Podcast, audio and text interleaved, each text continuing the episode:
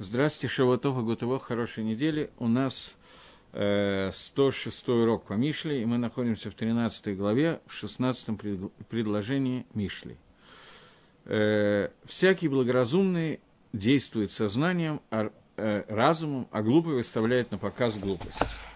Теперь на иврите это звучит немножко иначе. «Коль арум» каждый человек, который обладает качеством, которое называется арум, мы его будем переводить, что это значит, ясеба дат, он будет делать, действовать сознанием, уксиль – глупец, он и фрош эвелет, он на показ выставит свою глупость. Говорит Мальбим, что я уже объяснял в другом месте, что понятие арум, он включает, перекрывает понятие, которое называется дат, понятие, которое называется знание. Что выражение арум, оно включает в себя знание и не показывает то другому, то, что человек знает. То есть, я не знаю, как по-русски это перевести. Есть те, кто переводит слово «хитрость», но Мальбим переводит что-то как-то иначе. То есть, это понятие, когда человек не выставляет на показ то, что ему известно, и это не становится известным, то, что я это знаю, никто, кроме меня, не знает. И тем не менее, несмотря на то, что человек не выставляет свои знания на показ – то, тем не менее, он действует в соответствии с теми знаниями, которые у него есть. И не делает никакой вещи, когда у него есть сафек, сомнения, до тех пор, пока он не будет понимать это стопроцентно, это правильное действие или неправильное действие. И будет ли Итковен, будет иметь в виду достигнуть нужного результата. И это понятие слова «га-арама», которое переводится, что человек не должен идти в темноте, в состоянии свекот, сомнений – как сказано, Хахмат Арум Евин Дарко. Мудрость человека, который Арум, она по помогает ему, делает так, что он понимает свой путь. И как я объяснял в другом месте.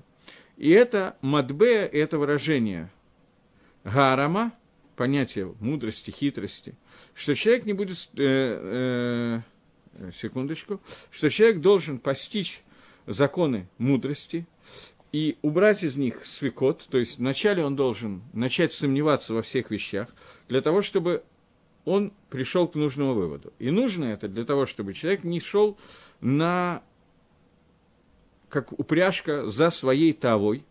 И сказано в другом месте, что лев Кселим Якаре Авлад, что сердце глупцов, она будет называться глупостью Авлад. Что кроме того, что человек не только не скрывает свой, свои знания, но еще он, мифарсем, он делает открытым и объявляет вслух о своей глупости.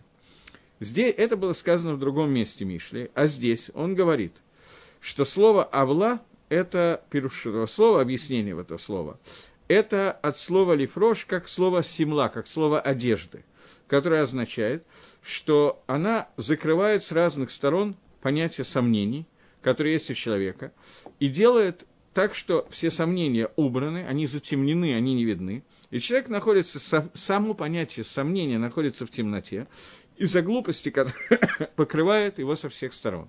И таким образом он убирает сомнения, не потому что он решает, как правильно себя вести в момент, когда у него есть сомнения, а потому что он решает, э, что он не будет обращать на это сомнение никакого внимания и закроет свои глупости с разных сторон и будет двигаться на основании того, как ему хочется. Хочется – это, то есть, в переводе на русский язык, на основании своей тайвы, на основании своего, своих желаний, которые у него есть.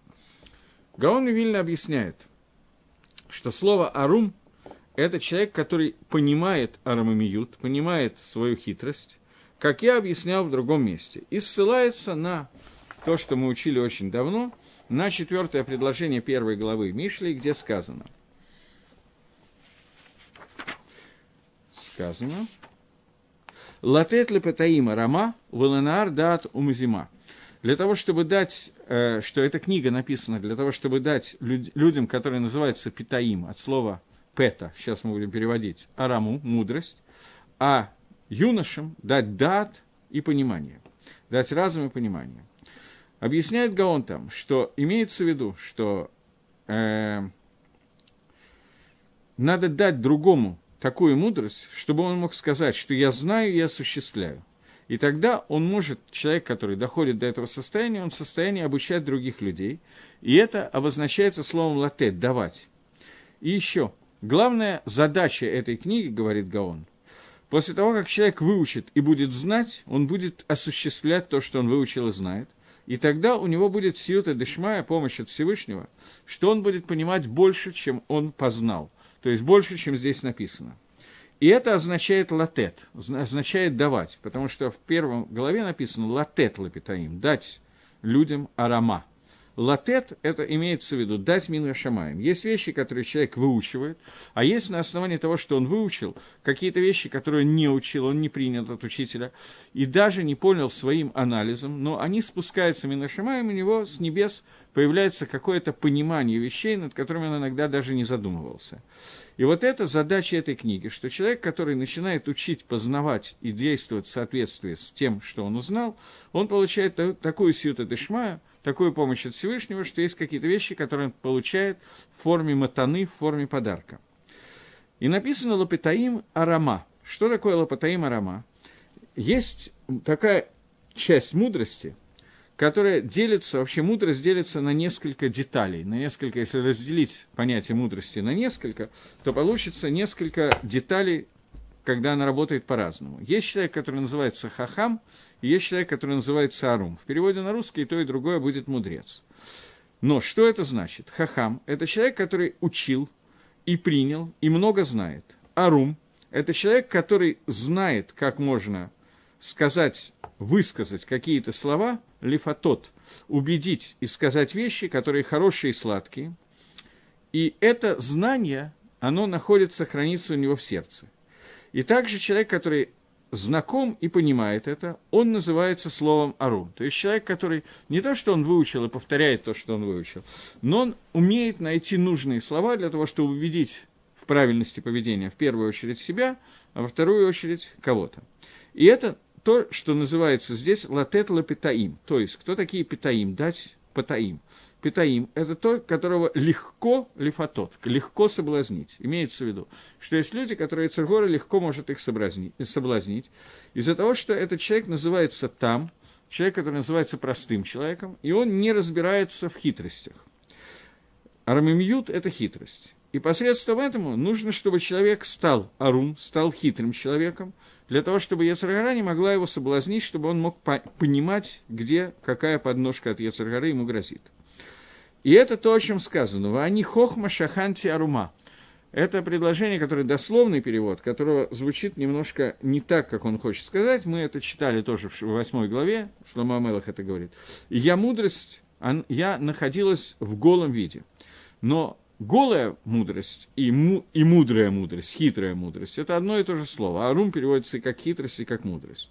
Имеется в виду, что мудрость, которая находилась Арума, то есть это мудрость, которая понимала, что такое ловушки Ецаргары, что такое соблазнение, которое приводит Ецаргар человеку.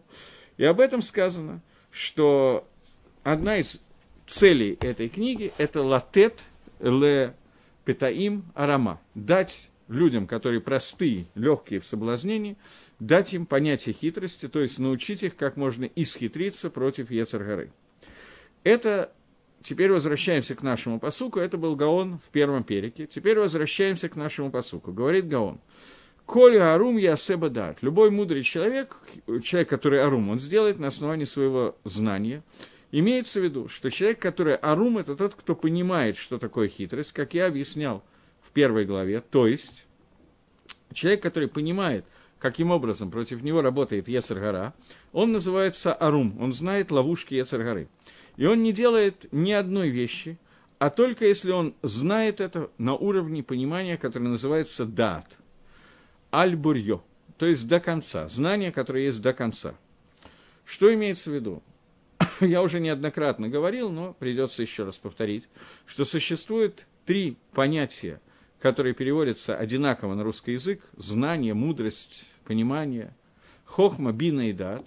И это три понятия, которые отличаются друг от друга. Хохма – это информация, которая получена человеку от учителя, от Всевышнего, сверху, выучена, прочитана в книгах и так далее.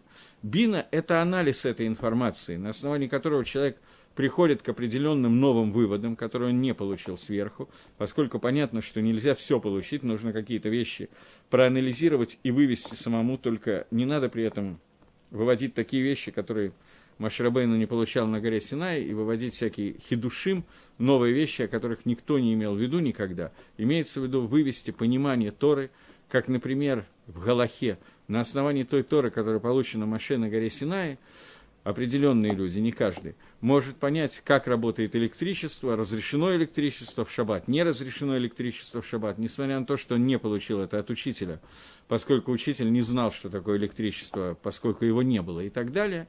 Это называется мудрость, которая с помощью эхреях, доказательств, на основании того, что получено от учителей, могут выводить новые вещи. Это называется понятие, которое называется бина, человек, который обладает этим качеством, называется навон – есть э, следующий уровень который, уровень, который называется дат. Понятие дат – это когда с тем, что я получил, и с тем, что я сам вывел в этой торе, в мудрости и так далее, я нахожусь в состоянии непрерывной связи, такой связи, что она влияет на все мои поведения и опускается до качеств. Качество полностью э, руководствуется тем датом, который получил человек. Дат – это соединение мудрости, двух видов мудрости, которые у него есть – с его поведением. Полностью управление на уровне дат, на уровне хибура. Дат – это хибур, это соединение. На уровне соединения с моих знаний, с моим поведением. Поэтому слово «дат», которое указано в Торе, впервые, первый раз в Торе появляется слово «дат», когда сказано, что «Ва Адам едает Хава и что?» Адам познал Хаву свою жену. Познал – это значит соединился, они образовали единое целое. Это ситуация дата – и вот здесь он говорит, что человек, который дошел до понимания того, что такое армамиют, что такое арум, он будет делать согласно да. То есть человек, который понимает, какие ловушки ставит Яцергара, и как Яцергара хочет управлять его поведением, куда хочет его словить, этот человек, его арамамиют, его мудрость понимания того, как работает Яцергара, приведет к тому, что все, что он будет делать, он будет делать на основании понятия дат. То есть, когда все будет выходить из той мудрости, которая у него есть. Это мудрый человек. Ксиль, Ефареш и Авлад. Ксиль – это человек, который находится без дат. То есть, человек, у которого полное отсутствие понятия дат. Настолько, насколько оно может отсутствовать полностью. То есть, его знание никак не соединяется с его поведением. Он может что-то понимать, что-то слышать, что-то знать, но это никак не отразится на том, как он будет себя вести. И он будет дел- действовать в соответствии с тем, как он маскиль, как он думает, как он рассуждает. Но рассуждать будет не на основании того дата, который дат Тора, который ему дает Всевышний, а на основании своего разума, скудного или богатого по-разному. И это состояние, которое называется авлад, то есть глупость. И это понятие, которое называется гефих, наоборот, антоним, понятию арум – Арум и Авлад, говорит Гагро, что это два антониума. Глупость и Арум, вот это вот умение предсказать, какие ловушки будет ставить на пути человека Ецергора и справляться с ними. А Влад – это ровно наоборот. И об этом сказано слово «Ефрош». Не только он делает глупость, но Ефрош, здесь он объясняет не как Мальбим. Мальбим объяснял слово Ефрош. Это тот сомнение, которое у него есть. Он закрывает со всех сторон, не обращает на него внимания и действует независимо от, от тех вопросов, которые у него возникают. Здесь Гагро объясняет, он идет немножко по другому пути и понимает, по, поясняет слово «ифрош» как «ифареш», расскажет, объяснит всем. То есть он будет свою глупость выказывать и рассказывать абсолютно всем, чтобы она стала всеобщим достоянием, поскольку у него не хватает арамамиюта, не хватает даты, у него не хватает понимания того, что он попадается в ловушки Лошенгары, поэтому он тут же начинает действовать так, как ему кажется наиболее правильным действием, а кажется ему наиболее правильным, это может казаться на основании только двух вещей. Либо на основании разума Торы, либо на основании его медот, качеств, которые начинают владеть его разумом. Понятно, что существует определенный магалах, человек такое вертикальное млекопитающее, поэтому человек отличается от тех, кто ходит на четырех ногах, тем, что они горизонтальны, он вертикален. Вертикальность человека показывает некую структуру сверху вниз, мох, лев, кавет. Мозг, сердце и кавет – печень. Печень руководит двигательными функциями, лев руководит сердце, руководит ощущениями, а мозг должен руководить ими всеми. То есть мозг должен направлять желание человека и его действия. Если это происходит, то аббревиатура слов, слов «моах лев кавет» образует слово «мелых» – «царь». И тогда человек царствует над своими медот, и это понятие арамамиют, знание, о котором говорит здесь Шломо Амелах.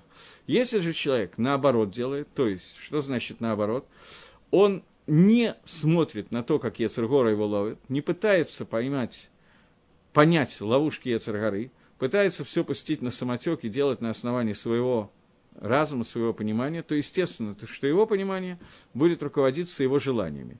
Желание человека состоит из основных двух медот, которые есть у каждого человека, их две основных меды, Хемда и Тайва, о которых написана вся книга Шлама Амелаха Мишли, Штейна Шим Занот, две женщины-блудницы, и вот эти вот Тайва и Хемда, которые есть у человека, стремление к получению удовольствия, к поиску удовольствия и наслаждения от удовольствия, которые уже пришли, это составляет основную жизнь, часть жизни человека, и в этой ситуации лев начинает властвовать над мохом, и это называется авла, это называется антониму слова арум, и вместо того, чтобы человек управлял своими медот, медот начинает управлять самим человеком.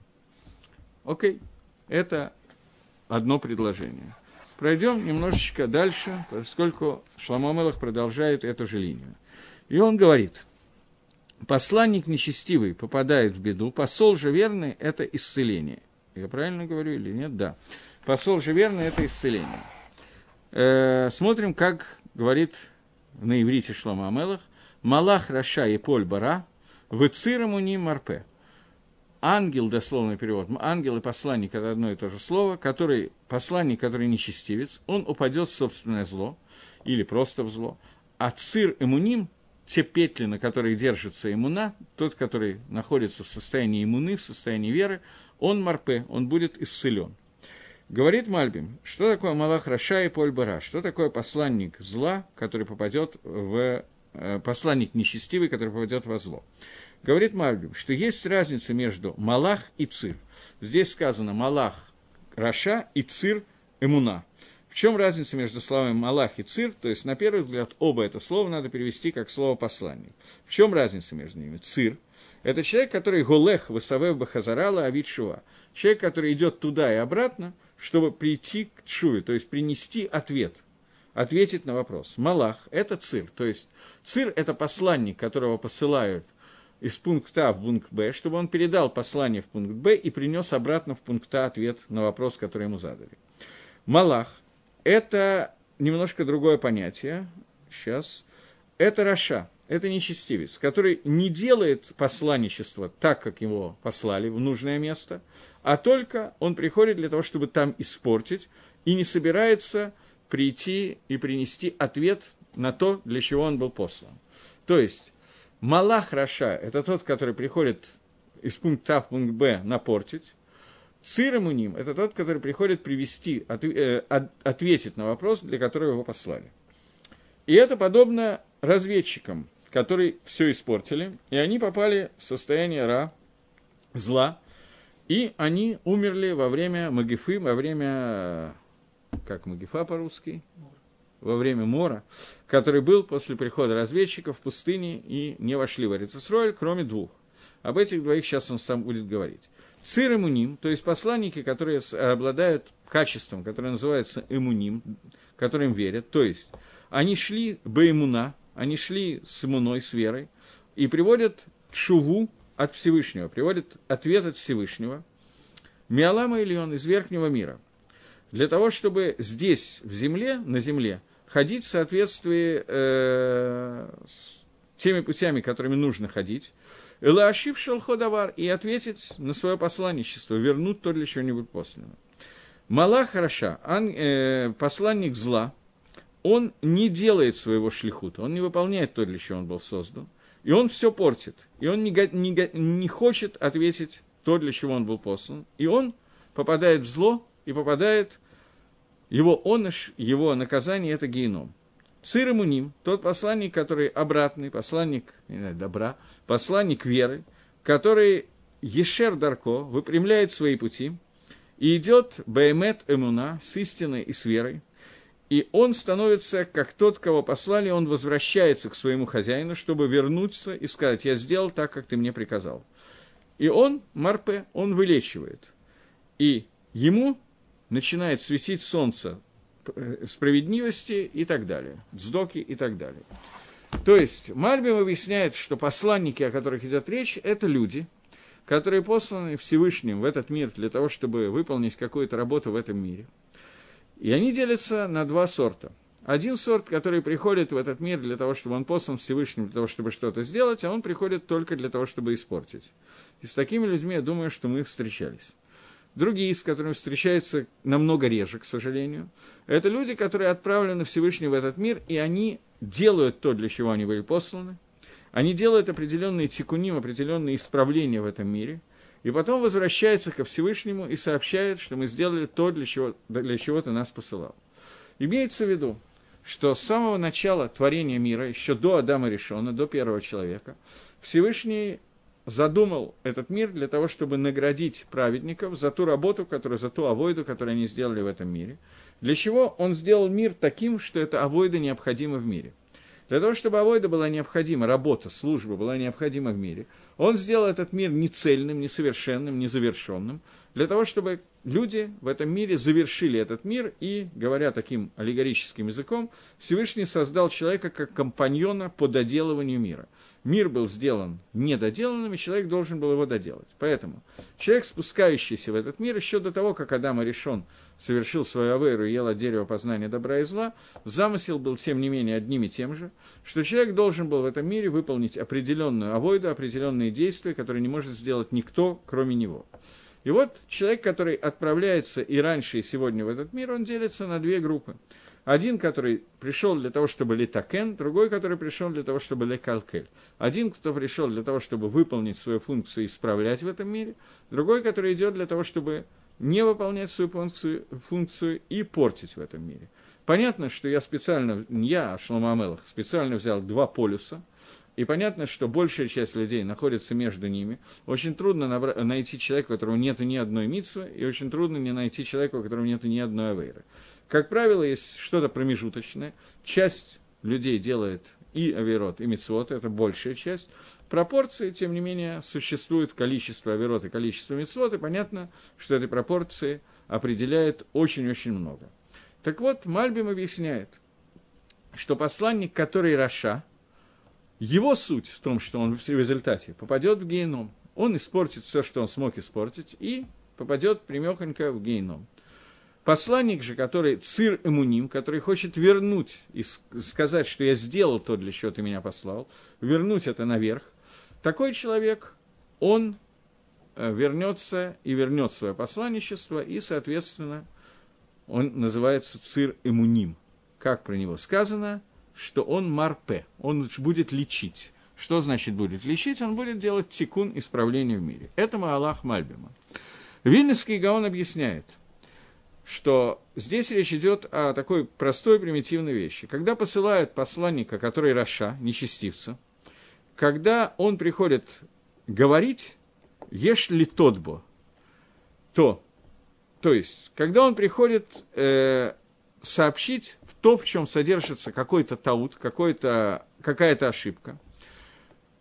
Другими словами, он пришел и увидел какие-то вещи, которые, когда он сообщает, он увидел их, понял их неправильно, увидел их неправильно, произошла какая-то сбой в программе. Случайный. Но этот человек придет и выполнит это посланничество плохо. То, если этот человек Раша, то Всевышний делает так, что он ответит неправильно и, и, и польбара, и упадет в зло, провалится.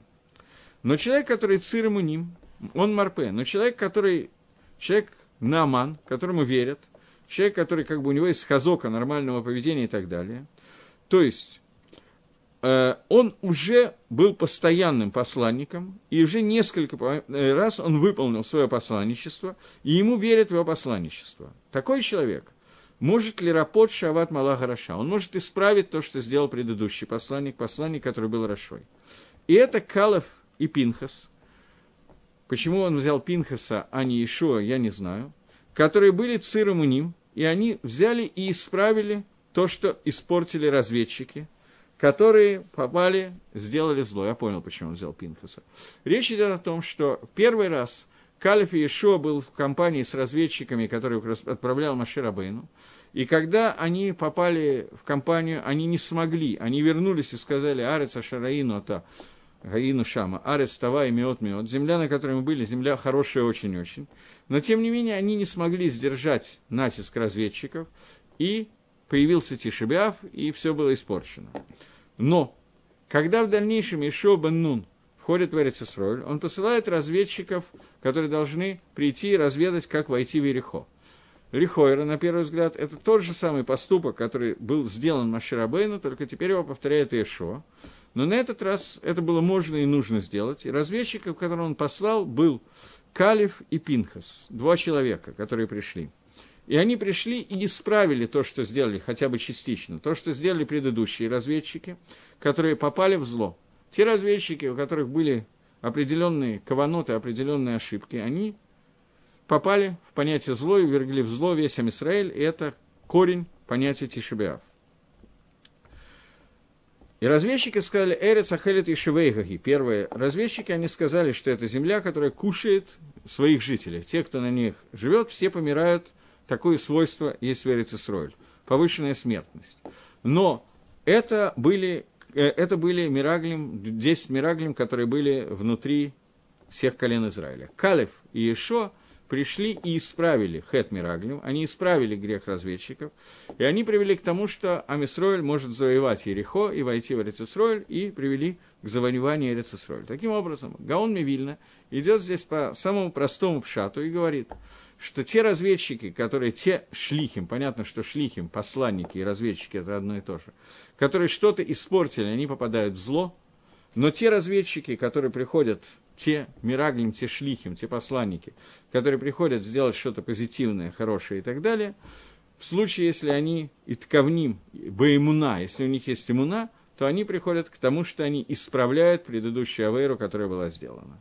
Это пшат по Гаонам и Вильна. Таким образом, пшат по Мальбиму, что речь идет, я не уверен, что он полностью халек на этот пшат, но э, объяснение Мальбима, которое дается, что речь идет о людях, которые посланы Всевышним для того, чтобы сделать тикуним в этом мире, объяснение Гаона, что речь идет о людях, которые другой человек послал в качестве посланника, есть люди, которые портят, когда их посылают, есть люди, которые исправляют то, что испортили первые.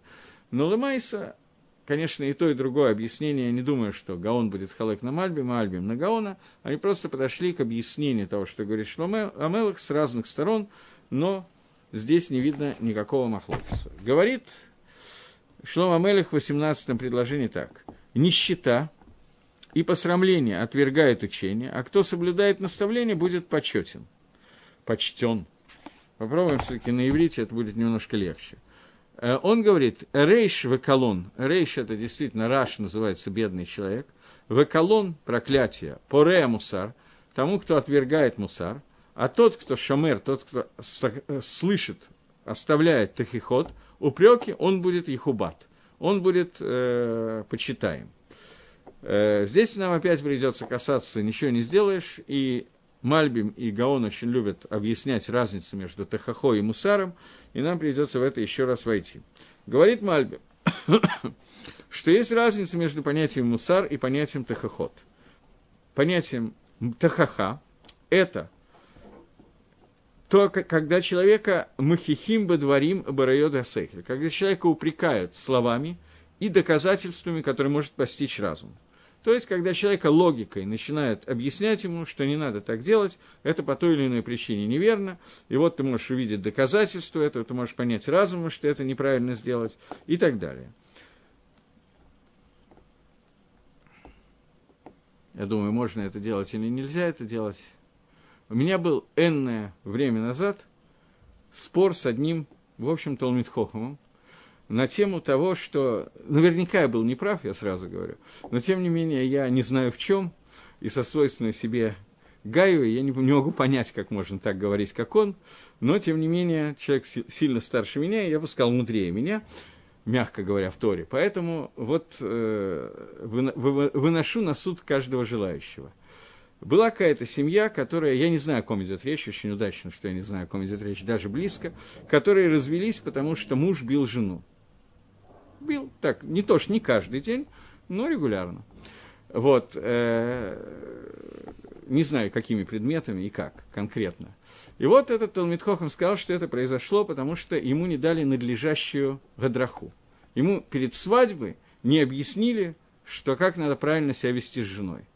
Я со свойственным чувством, отсутствия чувства такта и так далее разозлился как мог, а мог умел злиться, и попытался объяснить человеку, что не обязательно объяснять э, мужчине, что не надо бить жену что если он этого не понимает, то не всегда объяснения могут помочь. Есть какие-то вещи, которые не надо объяснять, доказывать, выражать логикой и так далее. Вероятно, я был неправ.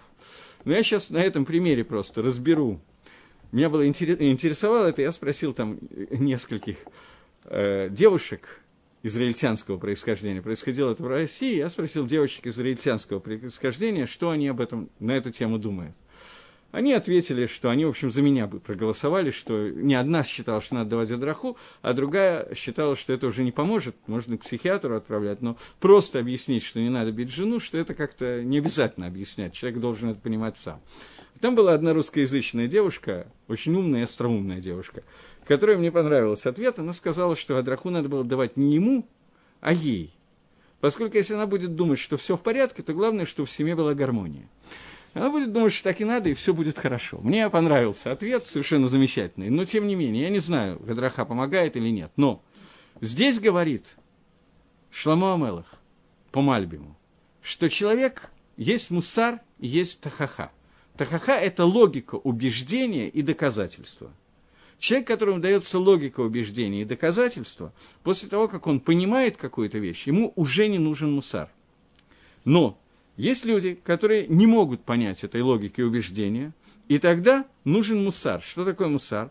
Мусар – это миссер кахот нафиш алидей эмад.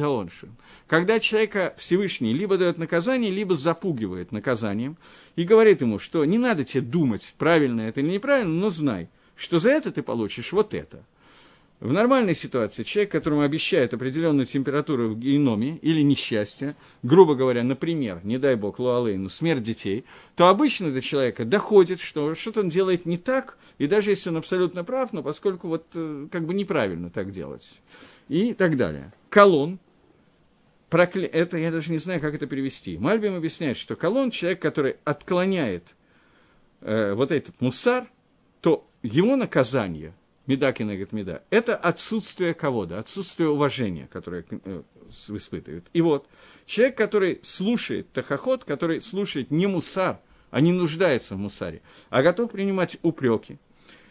То есть, он хочет, чтобы его научили, переведем на, на наш язык, дали гадраху, объяснили, как надо себя вести, на уровне разума и так далее. И он воспринимает это и принимает, такой человек будет ехубат, такой человек будет достоин всяческого уважения. И он получит кого-то. Потому что такого человека следует уважать. Человек может сделать ошибку. Человек может не понимать чего-то. Это сплошь и ряд, рядом встречается. Но когда ему объясняют какую-то вещь, когда он да, я был неправ, я чего-то не понимал, ты мне объяснил, я принял. Такого человека надо уважать.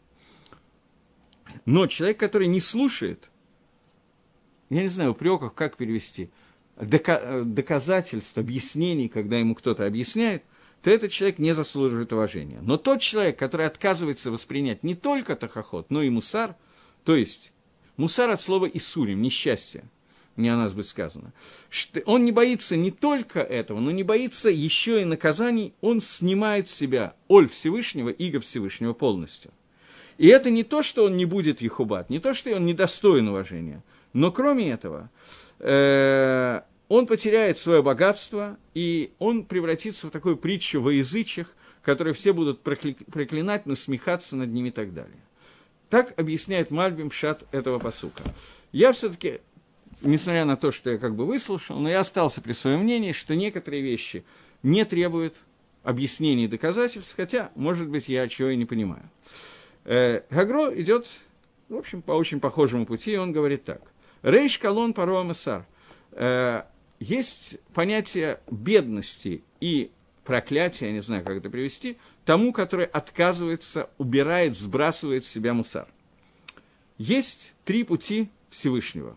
Как я уже объяснял в другом месте, в первой главе он это объяснял. Это цедек, мишпат и мишарим. Цедек происходит от слова справедливость, дздока. Мишпат происходит от слова строгий суд. Мишарим – это от слова ешар – прямой путь. Объясняет Гаон Мивильна, что цедек – это то, что находится справа, то есть это выше того, что требует суд. Мишпат – это ровно наоборот, то, что слева, строгий суд. Мишарим – это средняя линия, которая соединяет первые две. Более или менее понятно. Вообще в поведениях, в качествах и так далее всегда существует право, лево и середина. Все в мире разделяется вот на эти три, три линии, право, лево и середина. Право – это всегда сторона хесед, выше требования суда, лево – это всегда строгие требования суда, а середина – это общее между ними, средняя между ними, средняя линия, не знаю, как это назвать. Так вот, человек должен всегда делать все вещи, которые он делает, со всеми тремя линиями – Обычно люди считают, что он должен выбрать среднюю полосу, идти всегда по средней полосе, это неверно. Есть вещи, которые надо идти справа, есть вещи слева, есть вещи посередине. Что имеется в виду? Он должен всегда делать понятие цедек, понятие сдоки, выше того, что требует суд, и делать всегда мишпат. То есть он должен, сейчас немножко такая мысль, которая может показаться новой, хотя мы ее уже проходили, но тем не менее. Он должен делать мишпат, суд, то есть он должен принимать на себя и сурим, страдания, несчастье, высигуфим и какие-то ограничения, которые накладывает на себя для того, чтобы лишь бор разломать свою тайву, свою любовь к получению удовольствия. Он делать должен мишерим, это левая сторона, это мишпат. Он должен, должен делать сдоку по отношению к другим людям, давать другим людям пожертвования, деньги – относиться к другим людям выше того, что требует суд, относиться к себе строго по суду и относиться к себе так, чтобы принимать на себя некоторые страдания. Мейшарим – это средняя линия, это должен идти по прямому пути. И об этом сказано. Сейчас, до того, как мы будем учить, что об этом сказано, есть различные геморрот, которые рассказывают про разных людей, но понятно, что все эти истории – к нам имеют очень, мягко говоря, косвенное отношение, где мы, а где эти люди. Но, тем не менее, был человек по имени Раби Лезар Бараби Шиман, сын Раби Шиман Бар Яхая, который какое-то время, рассказывает Гемора в трактате Мице, что какое-то время он как-то пришел с утра, началось с того, что он пришел с утра, не знаю, как это назвать, заведение по-русски, кабачок, или как, как-то нехорошо про Авелезера Рабишимана сказать, что он в кабак сходил, в столовую, я не знаю, в кафе, я не знаю. С утра пришел куда-то, где кормили, в общий пит. Я не знаю, как это перевести, короче говоря. И там встретился с человеком, который сказал, что он работает на римское правительство, работает, э, я не знаю, следователем, оперуполномоченным, не знаю, как это опять же перевести, который ловит преступников, в том числе еврейских преступников, и вот он ловит воров – и Раби Лезер Раби Шимон дал ему совет, как это надо делать. Совет, который заключается в том, что, вероятно, они почему-то все завтракали исключительно в общепите, я не знаю почему. Что если ты заходишь в эту столовку и видишь человека, который во время еды засыпает, значит, он провел ночь без сна. Если это Талмит Хохам, мудрец, то значит он всю ночь учился, оставив его в покое. Но если это человек не сильно учащийся, или, скажем так, совсем не учащийся, то почему он провел ночь без сна? Надо сказать, что тогда не было интернета. Поэтому единственный вариант, который может быть, это значит, что он воровал этой ночью. Шел, раз пошли на дело я и Рабинович. И это происходило ночью. И таким образом ты будешь точно знать, что это вор. И он дал такой совет. Потом его встретил один из Танаев, я не помню кто, и сказал ему, что ж ты делаешь? Ты занимаешься тем, что называется мойсер. Доносишь на евреев гойским властям. Ответил ему Рабелезер Раби Шимон, я удаляю сорняки из кустарника. Воров, которые занимаются тем, что они воруют, я удаляю их из Амисраэля. Ответил ему этот Таннер, придет хозяин кустарника и удалит тебя из кустарника. Заплатит тому, кто себя так ведет. Рабелезер Раби Шимон решил, что надо лахзор шува. Он сделал шуву. Когда он делал шуву, он принял на себя Исурим. Он попросил Всевышнего о несчастьях. У него началась какая-то кожная болезнь, которая с зудом, страшными мучениями и так далее, которую он каждый вечер просил, чтобы ему присылали эту болезнь. Ему присылал Всевышний на ночь эту болезнь, он всю ночь ворочался, не мог заснуть, мучился, страдал и так далее. А утром он просил Всевышнего, чтобы ее забрали, для того, чтобы мог спокойно учить Тору, потому что она мешала ему учиться. И вот как-то его жена подслушала, как он вечером просит, чтобы ему прислали Исурим, обиделась на него, ушла, правда, ненадолго, потом вернулась и так далее. И Раби Лезер Бараби Шимон, вот эти Исурим у него продолжались довольно долго, и он просил о них Всевышнего. Нам водай, что нельзя, безусловно, нельзя просить Исурим. Мы не находимся на уровне, когда надо просить несчастья, их в общем и целом более или менее хватает в этом мире, можно разобраться с теми, которые есть, но какие-то уроки из этих несчастий мы должны делать. И главная часть этих уроков, обычно люди считают, что они нужны для того, чтобы сделать шоу, это так. Безусловно, человек должен задуматься, почему пришло какое-то несчастье, и постараться лакзор Батшува. Но кроме этого, даже без шувы, несчастья сами по себе выполняют часть тикуним, часть исправления в этом мире, который мы можем сделать или едой Тора и посредством Торы и заповедей. Поэтому человек, который принимает на себя несчастье, можно ведь принимать не так, как Раби Лезар Бараби Шимон, просить, чтобы они пришли. Но когда они пришли, можно отнестись к ним так, как к ним надо отнестись, и сказать, что Акодыш Барагу, убери их, пожалуйста, если не затруднит, но спасибо, что ты их дал для того, чтобы что-то я выучил, что-то я сделал в этом мире, и принять их Багава, и сделать так, чтобы эти несчастья стали часть тикуном, часть исправлением, которое я делаю в этом мире. В таком случае он выполнит то, что сказано Ганагат Мишпат, э, то есть исправление будет вести себя строго по суду, как нужно каждому человеку, по отношению к себе, по отношению к другим наоборот. И об этом сказано. Орах Емимба имена у Смолао Шерваковод, что справа от Торы, вот от этой части Торы в данном случае, о которой мы говорим, находится долголетие, то есть справа от понятия цдоки, от отношения выше, чем требует суд по отношению к другим людям, находится долголетие, а с левой стороны находится богатство и ковод и почести. Что имеется в виду? Справа человек, который идет по, этому, по этой правой дороге, то есть он делает хасадим и цдакот, делает милости и цдоку по отношению с созданиями, это приводит к орехут емим, это приводит к э, продлению жизни, потому что сказано «Баорах цдока каим», хаим, что на дорогах цдоки находится жизнь, цдока ведет к жизни. И это то, о чем сказали наши мудрецы. У Геморе Шабас Раби Акива говорит, что дздока тациль мимавит, дздока спасает от смерти. Поэтому она приводит к жизни, имеется в виду к жизни в будущем мире, и Раби Акива говорит, я думал только в будущем, в этом мире тоже. И также Сдока Каими еще есть несколько псуким, которые э, сравнивают Сдоку с жизнью. В разных местах они приводятся, в том числе в Мишле в нескольких местах. Слева люди, которые идут по левому пути, то есть люди, которые делают себе Сигуфим, Ваисурим, сами себе делают всякие испытания, всякие несчастья и так далее. Например, они сидят, э, я сказал, что несчастье нельзя принимать на себя, но есть какие-то вещи и сурим, которые можно принимать на себя. Сегодня, опять же, очень принято этого не делать, но я не убежден, что это всегда так правильно. Есть люди, которые принимают на себя таниот, посты, дополнительные посты, не имею в виду пять обязательных постов, об этом я не говорю, посты, которые они принимают на себя, потому что они видят, что у них есть какая-то проблема. Например, проблема с тем, что э, человек немножечко бальтаева – у него есть, он очень любит, э, люблю повеселиться, особенно пожрать, например. И человек понимает, что эта тайва, которая у него есть, она неправильная для него по какой-то причине. Э, тайва вообще, как правило, неправильная для него. И он хочет э, направить свою таву для того, чтобы она существовала в соответствии с законами Торы. Например, Человек, который видел, что несколько раз из-за какой-то тайвы стремления к какой-то вкусной еде, он забывал все на свете и плевал на гекшер, еще на что-то, и ел, пил не весь что и не весь когда, и так далее. В этом случае человек для того, чтобы отдалиться от этой тайвы и сломать ее, он принимает на себя дополнительные посты, и это помогает ему сломать тайву. И вот эти люди, они мицарим гуфам, мибехуц вынавшами бифним. Они делают несчастье, страдания для своей души внутри – и для своего тела снаружи. И это внутренняя и внешняя часть понимания цара, страдания.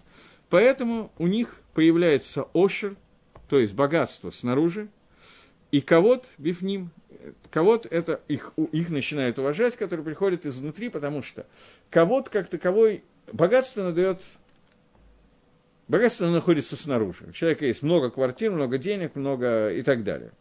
А кого-то это то, что снаружи как бы ничего нету, но внутри ему доставляет удовольствие, что к нему хорошо относятся, его уважают, к нему и так далее, и так далее. Вот это вот вещи, которые приходят с левой стороны за то, что человек отделяет себя от разрешенного ему для каких-то причин. И это то, что сказано. Порея мусар, он возвращается к предыдущему предложению.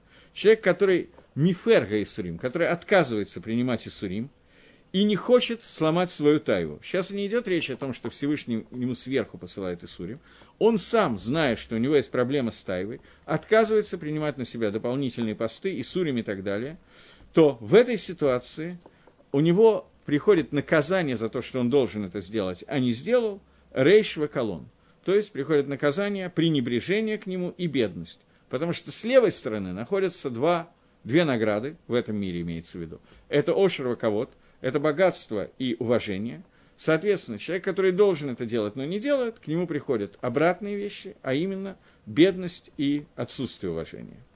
Это антонимы. Теперь, человек, который шомер тахихот, человек, который, он слушает упреки, которые к нему относятся, он будет их убат. Что имеется в виду?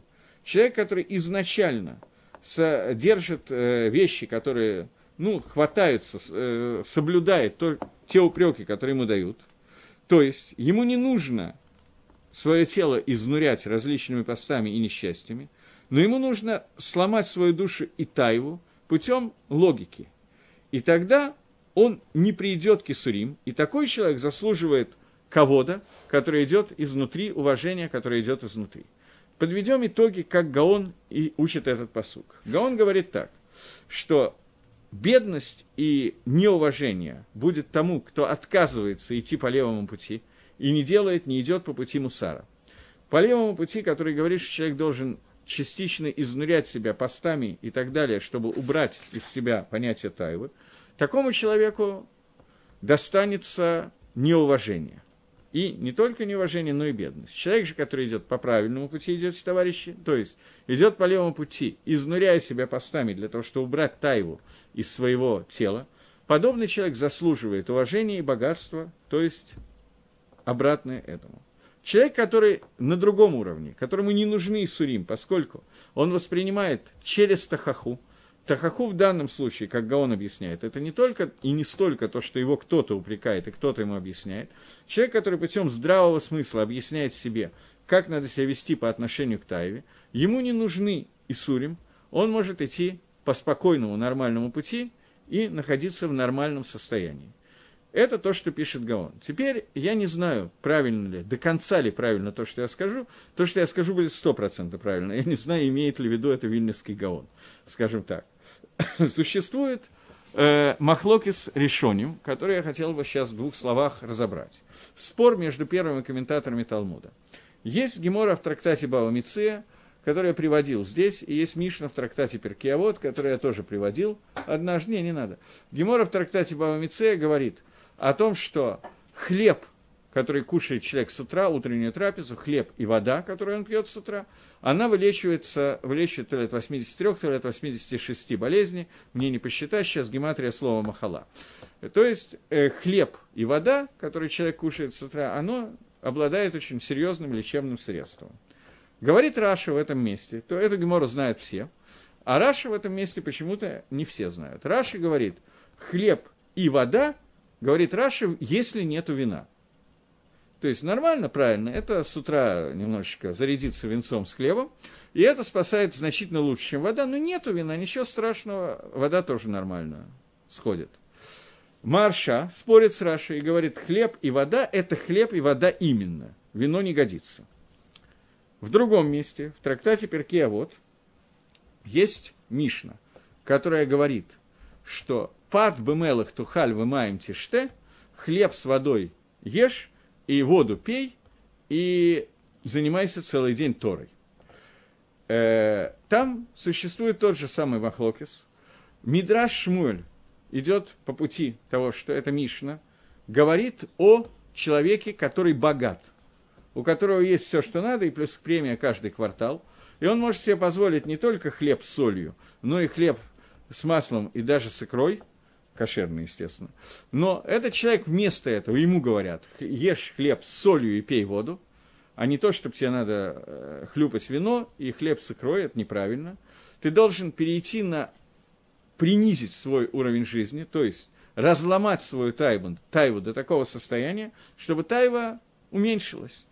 И тогда ты сможешь купить Тору. То есть именно вот это один из 48 киньянов Торы, о котором идет речь, что ты должен не обращать внимания на материальность этого мира, должен снизить свои материальные потребности для того, чтобы купить Тору, и должен идти вот именно по этому пути, по пути по, по приобретения Торы с тем, что я убираю из себя материальность этого мира.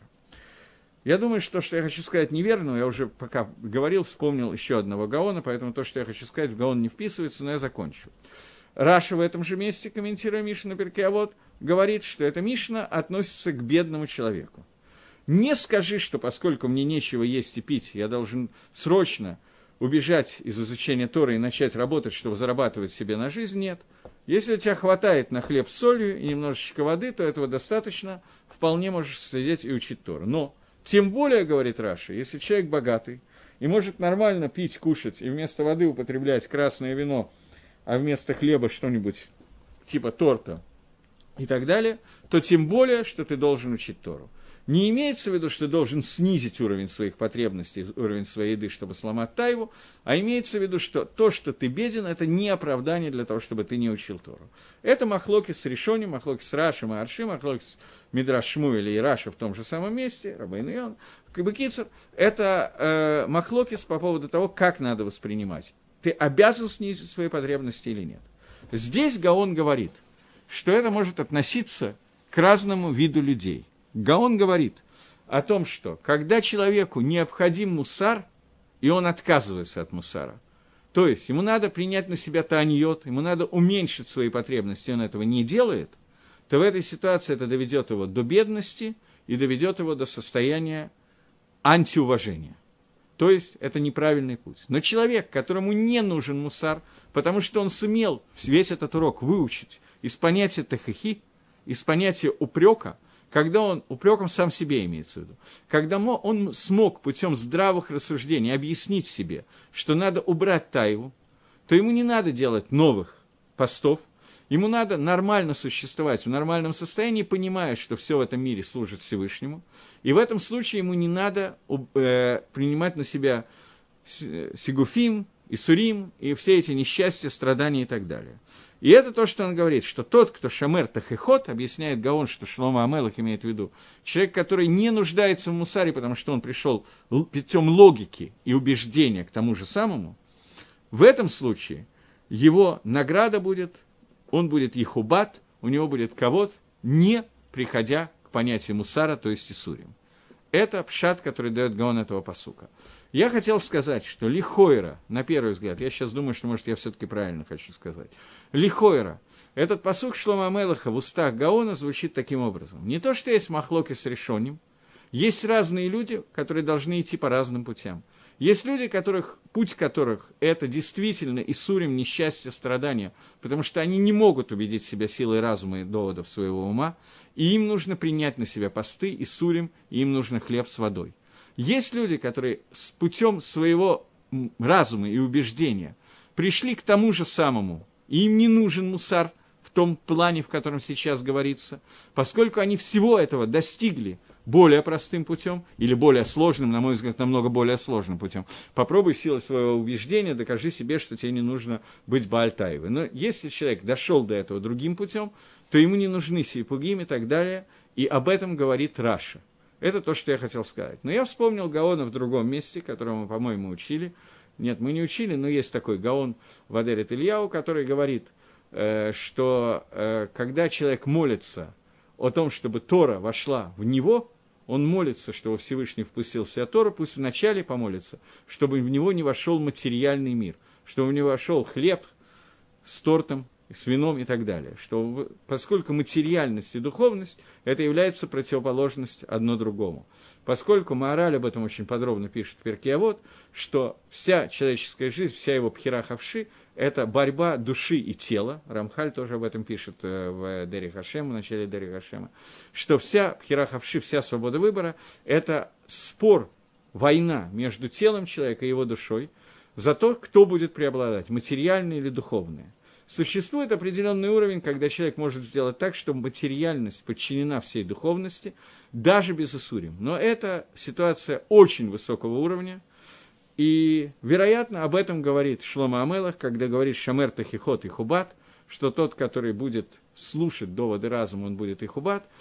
Не исключено, что это то, что я не гарантирую, что это так, но не исключено, что это то, что имеет в виду Рамхаль Э, Масилат и Шарим, когда говорит, что после понятия пришута, отделения от всего материального, есть понятие к душе, святость, когда человек все материальное посвящает Всевышнему. Если на уровне пришута человек должен убрать материальное из своей жизни, то уровне к душе он должен сделать более серьезный шаг, он должен все материальное, что остается у него, что есть, посвятить Всевышнему. Но при этом Гаон здесь говорит, что нужно убрать полностью понятие тайвы из этого мира. Существует еще одна, один махлок из Рамхали и Рамбана, но, по-моему, я его говорил, если я правильно помню, когда-то, относительно того, для чего человеку нужно понятие пришута, но он на самом деле не имеет такого прямого отношения к нам, и поэтому мы его сейчас оставим, наверное, в стороне. И вот мы сумели разобрать только 16, 17, 18, ничего страшного, три предложения, и мне надо заканчивать урок. В следующий раз, без Радашем, мы продолжим. До новых встреч, следующий Йом решен. До свидания.